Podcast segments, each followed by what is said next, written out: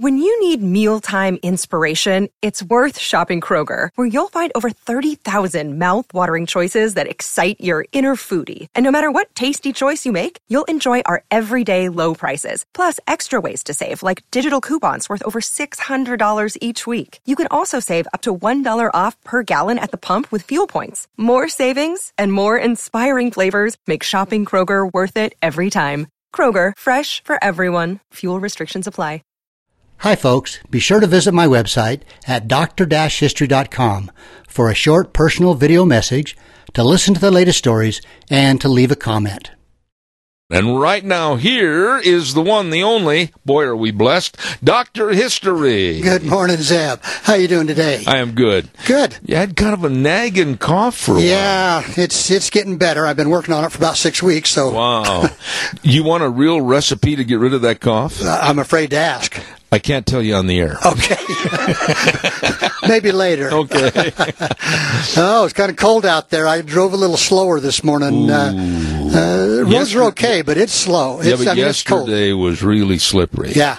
Yeah, that uh, it's 14 degrees out there, and Wow. if it snows or rains, it's going to be slick. Do skinny guys like you, short, fat, skinny, or short, skinny guys get as cold as us heavier set fat people? You know, I hate to admit it, but as, and I hate to use this term, as I've gotten older, I don't tolerate the cold as well. Me neither. I just don't like you're being a lot cold. old. You're a lot older than I am. Nice try. Yeah. I'll never be as old as you.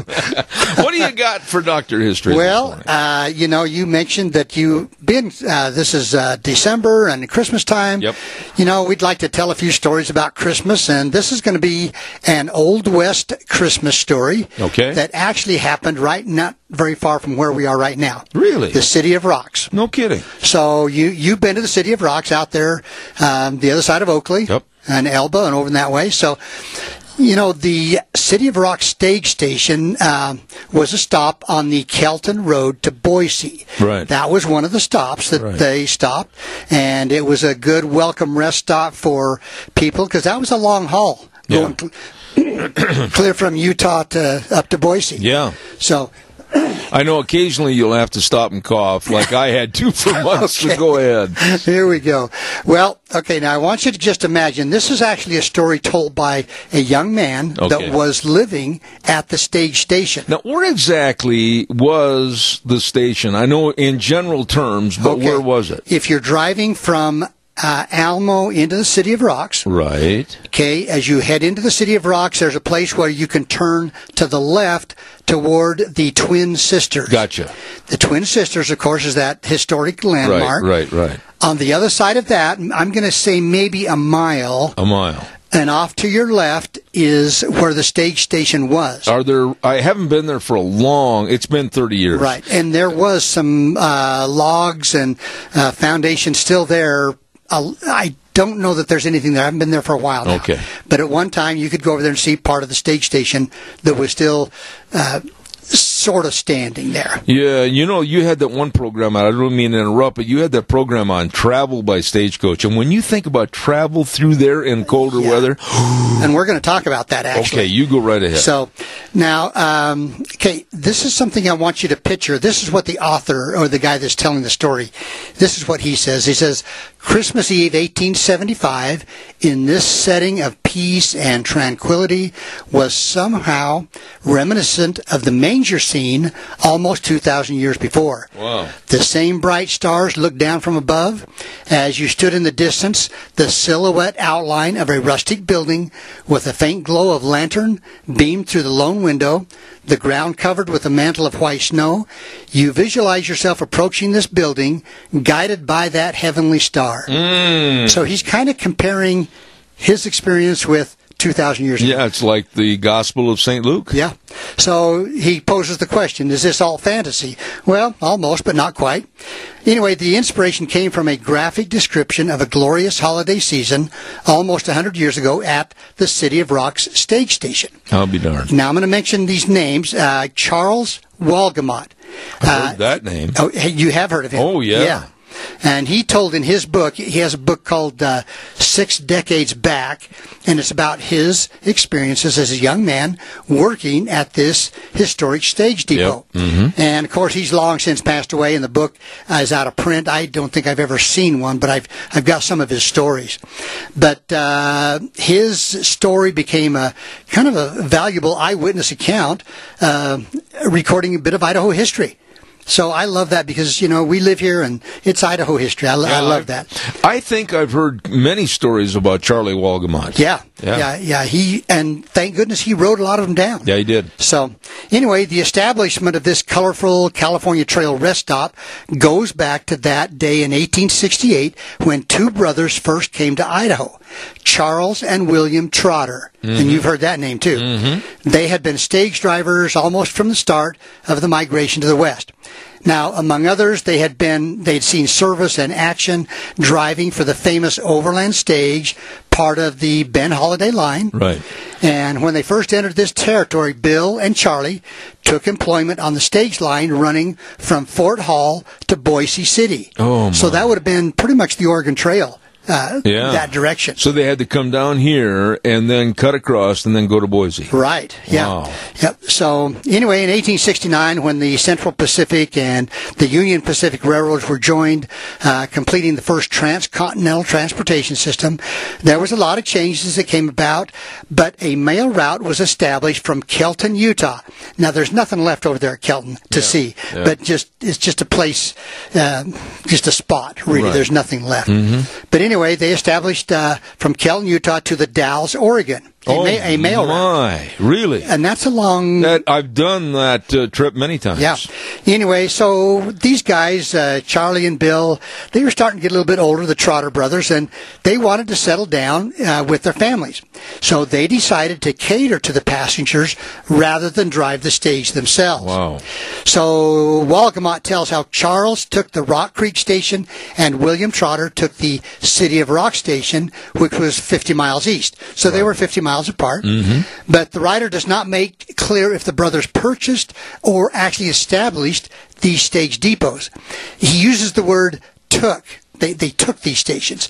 So uh, it's assumed that they either purchased them or maybe they actually started them themselves. I see. So we're not really sure. Okay. But, okay, so our characters here are the Trotter brothers. Yep. Uh, Charles and Bill. Well, Charles Trotter, and, and as I mentioned, they had both uh, taken over a stage depot, one at Rock Creek and one at the City of Rocks. Now, Charles Trotter had married the older sister of Charles Walgamott. Okay? This is getting a little heavy here. That's why I'm trying to go slow for you. Right. Thank you. Thank you. Okay. So, Charles Walgamott, it was his brother in law, um Charles Trotter. Right. Okay. Yep. Got it. Got it. Okay. Now, after the brothers had taken over their respective uh, businesses, young Walgamott, then 19, decided to come west. Uh-huh. He'd been back east. Right. He first lived with his sister and brother-in-law at the Rock Creek station. That's where he started. Right. Then, in the summer of 1875, he moved to the City of Rocks Depot, where he had been offered employment for the winter. Now, this co- this is where the early account of Christmas of 1875 comes to be. Okay. It was four years before Cassia County was even born. Okay. So 1875. The author describes the beauty and the joyousness of that holiday season, yet underlying is the battle with the elements and man's effort to tame the wilderness. And the account relates the severity of that winter. A colorful narrative tells how a large sleigh, drawn by several horses, was sent from the City of Rock Station to meet the eastbound stage that would come as far as it could in the snow from the Oakley How stage would they? depot. How would they know? I hate to take up your time, but how would the sleigh know that perhaps the stage had got stuck in the snow? Well, no. Now they were coming from opposite directions. Ah. Okay. The Oakley stage actually was a stagecoach, and it was headed towards the City of Rocks. Right. The City of Rocks sleigh was going to try to meet them halfway. They did that all the time. Yeah. Oh. Well, when the snow is bad, yeah. It Otherwise, does- a stagecoach. It sounds to me like you'd be a little chilly. Well, again, you and I have lived here a long time, and uh, I've been up there trying to snow ski in the blizzards and this. You got to wonder how much fun it is, you know, at a, a certain point. But Yeah. yeah, the wind and the snow and the it gets really cold. Anyway, uh, so th- what would they do? They would meet halfway, and uh, the sleigh would unload the passengers, the mail, uh, the express, and put it on the stagecoach, and switch passengers. So the City of Rocks sleigh would turn around and head back to the City of Rocks And the stagecoach went back towards Salt Lake. to Oakley. Oakley. So the Oakley stage coming towards City of Rocks would turn around after they traded passengers and freight and everything. They would go back to Oakley. Okay. Okay, are you That's with still, me? yeah, I am, but uh, that's about what? How many miles? 30? Uh, pretty close. Uh, Yeah, not 25. real good miles. No, no. And that had to be hard on those horses. Yeah, and I'm going to talk about that a little bit here too. Okay. Anyway, uh, Walgamott, the young 19-year-old, uh, relates how his job on the sled was to quote run helper. Now, I don't know if you've ever heard that term, mm. but he Is that kind of like shotgun? no, actually not. Oh. No. He was actually seated on an outrigger or a projecting seat opposite the driver. Now his duties included included sticking down special cut willows in the snow at intervals during the journey to meet the stagecoach. The reason was to indicate the road location for the return trip. Because you know, Zeb, if the wind's blowing, it it uh, goes over the road and you don't know where you're at. No, you you don't know if you're on the road. just making me really chilly. yeah. I mean, it'll drift over, you know, Oh. you can't even drive down a road out here sometimes. No. So, so he would put these willows down on the way out so they'd have a, a landmark on the way back. Wow. So, and he tells of the difficulty of the horses pulling the sled in deep drifts of snow and how they floundered at times. And he, as the quote helper, had to get out and trample down the snow so the horses could rise again uh, and go on. The horses would actually lay down oh, my, yeah. and he would get out and tramp the snow around the horses, and uh, uh, and then the horses would get up and they would take off again. oh. So anyway, now consider this: in the open sled, the passengers were covered with buffalo hides. Again, uh, you'd want a, a bunch of buffalo hides, wouldn't you? Oh, the You know? whole herd. yeah. And there is an account actually of an accident when the sled overturned, Oh, boy. throwing the passengers and the crew into a snowbank. Luckily, no one was hurt, and everyone just took it as part of the fun. Did they sing Christmas carols? I don't know. They, you know, what else do you do when you're. oh, my goodness. Anyway, so leading up to that special Christmas, uh, uh, the author, gives an interesting account of what the City of Rock station looked like. Now, he says, referring to the main building, so evidently there was more than one structure. Now, when I've been out there, I've only seen the foundation of one building, uh, so to speak. So there may have been more. We don't know. But he says the sitting room or bar room was about 30 feet long east and west by some 14 feet wide. The large fireplace in the west end, the dining room, kitchen, and three bedrooms. No Can you kind of picture that? I mean, that just sounds inviting, doesn't it? Who, who got the bedrooms? I don't know. Okay. I don't know if they flipped a coin or what. Oh, all right. Anyway, so Walgamott, the author, he tells about the plans for the holiday feast uh, of, of many years ago. Um, he says, as it came near Christmas time, Mrs. Trotter and the woman cook began great preparations for Christmas dinner. Turkeys were ordered from Corinne, Utah, and everything on the market was sent for. The women folks made fruit cakes and prepared to make steam pudding and mince pie. What's steam pudding? I don't know. You're Dr. History. I, I'm, I'm not a cook. I'm going to guess that's got to be some kind of a bread pudding. I'm, I'm just guessing. oh, that sounds good. Uh, Maybe one of our listeners could tell us Okay. what a steam, Steam pudding. steam pudding and mince pie. Okay. I remember, and he says, I remember that they did not put cider into the mince pie. Now, Really? I'm wondering if that means hard cider. Yeah, I mean, you'd hate to eat a piece of pie and end up looped. well, maybe maybe some maybe that was made it a better Christmas. I don't know. Anyway, so there's the story of Christmas morning with the stage arriving in a blinding snowstorm and how the sleigh was pressed into service to take the passengers, two ladies and a little girl about 12 years old. Oh, my. This was the trip where the accident happened, but as previously mentioned, everyone took it with the spirit of Christmas. The winterized mode of pioneer transportation met the stage on time and then without delay proceeded to return to the City of Rock stage station where a great big wonderful Christmas dinner was waiting for him. You know, why would travel over the mountains, literally from Salt Lake all the way to here. Why in the wintertime? I mean, there had. Why couldn't they say, "Well, we better wait till April or so"? Well, you know how we are, Zeb. If we're heading to Utah, we check the weather, and if it's bad, we're not going to go. No. You try to go over Sweetzer Summit or I over the Blue imagine, Mountains I can't Oregon. imagine what the trails and the and the pathways for these stages was. I, I mean, it's, it's unbelievable. Right. And again, if going into Oregon over the Blue Mountains, you, Oh, that can be terrible. Along that Columbia, how cold that Oh, had yeah. to be. Yeah. You have just not made my day. Well, that you know, Christmases for so many years ago, uh, and again, they uh, they did with what they had. Yeah, really. You know, uh, I, I'm going to tell a story maybe next week about uh, some things that happened in World War One and World War Two Oh, on Christmas. okay. and uh, uh, you know. People that have been away from home for the first Christmas, first Oh, time boy. away from Christmas, maybe as a young man Yep. or a young woman, and memories of what you your you grew up with, what your family did. Uh, it's kind of a a joyous time, but it can be kind of a sad time Oh, it can too. be sometimes. extremely melancholy. Yeah, I, I- mean, I remember the first time I was away from home for Christmas, and I'm not ashamed to admit it. Uh, that was the most sad time of my life. Yeah, yeah. I mean, you picture your family back there getting together and eating, and uh, Yeah. wherever you are, it's you know. And I, of course, I uh, I You think see of our that military. tree?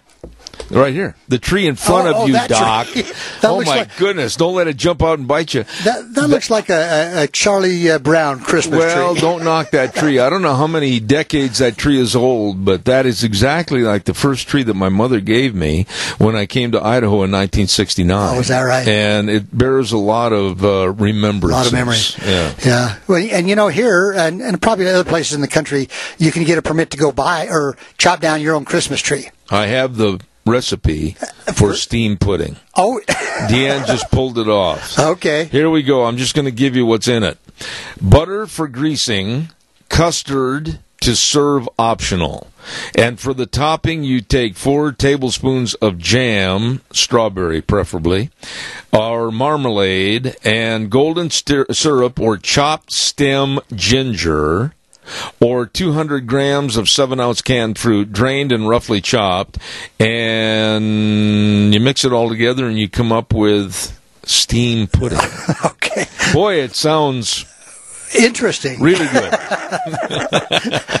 I, I don't know that I would uh, jump on that one. I would try it. I would. I would taste it. But you know, in the old days, Christmas wasn't about presents. No. It was about maybe a nice meal with friends or even having a meal. Yes. Like these people up at the stage station. My goodness, at uh, way out in the remote wilderness, my Yeah. goodness, they must have been just thankful to have a fire. Yeah. And as I described that cabin, you know, doesn't that cabin just sound kind of warm and Oh, inviting and yeah. come in out of a snowstorm and But not to the point of having to go through what they did to get there. no. Okay. So next week you're going to talk about being away from home. Yes, I, I've got a couple of stories about World War One and World War Two that are kind of some Christmas stories that uh, that I, I think you're going to like. You know, one of the things you ought to talk about, and I've only got a minute left here, and then I got to do a commercial break. But the people, the clothing, what did they wear to keep warm and their feet warm and dry? They didn't have the uh, fancy new shoes that we have now for winter wear and, and water and everything else. What did they do? But you know, the best prepared, of course, were the mountain men. Yeah, You know, because they had uh, uh, the, the boots and one thing that were, were they're made by the Indians, and most Yeah. likely, Yeah. and so they were the best prepared. Wow, I'm sure. we could do a whole story on clothing. Yes. Yeah, Yeah. we ought to. Well, I'll see what I can do there. Okay, Doc. Our bodies come in different shapes and sizes, so doesn't it make sense that our weight loss plans should too? That's the beauty of Noom. They build a personal plan that factors in dietary restrictions, medical issues, and other personal needs so your plan works for you. Noom doesn't restrict or shame when you want to treat yourself. Their flexible program focuses on progress instead of perfection. You don't have to give up carbs or anything. And with their daily lessons, you can learn something new about your food choices every day. After just a few days of using the app, I learned how to recognize cues for overeating and how to choose the right foods to feel full. Stay focused on what's important to you with Noom's psychology and biology based approach. Sign up for your trial today at Noom.com. That's N O O M noom.com and check out Noom's first ever cookbook, The Noom Kitchen, for 100 healthy and delicious recipes to promote better living. Available to buy now wherever books are sold.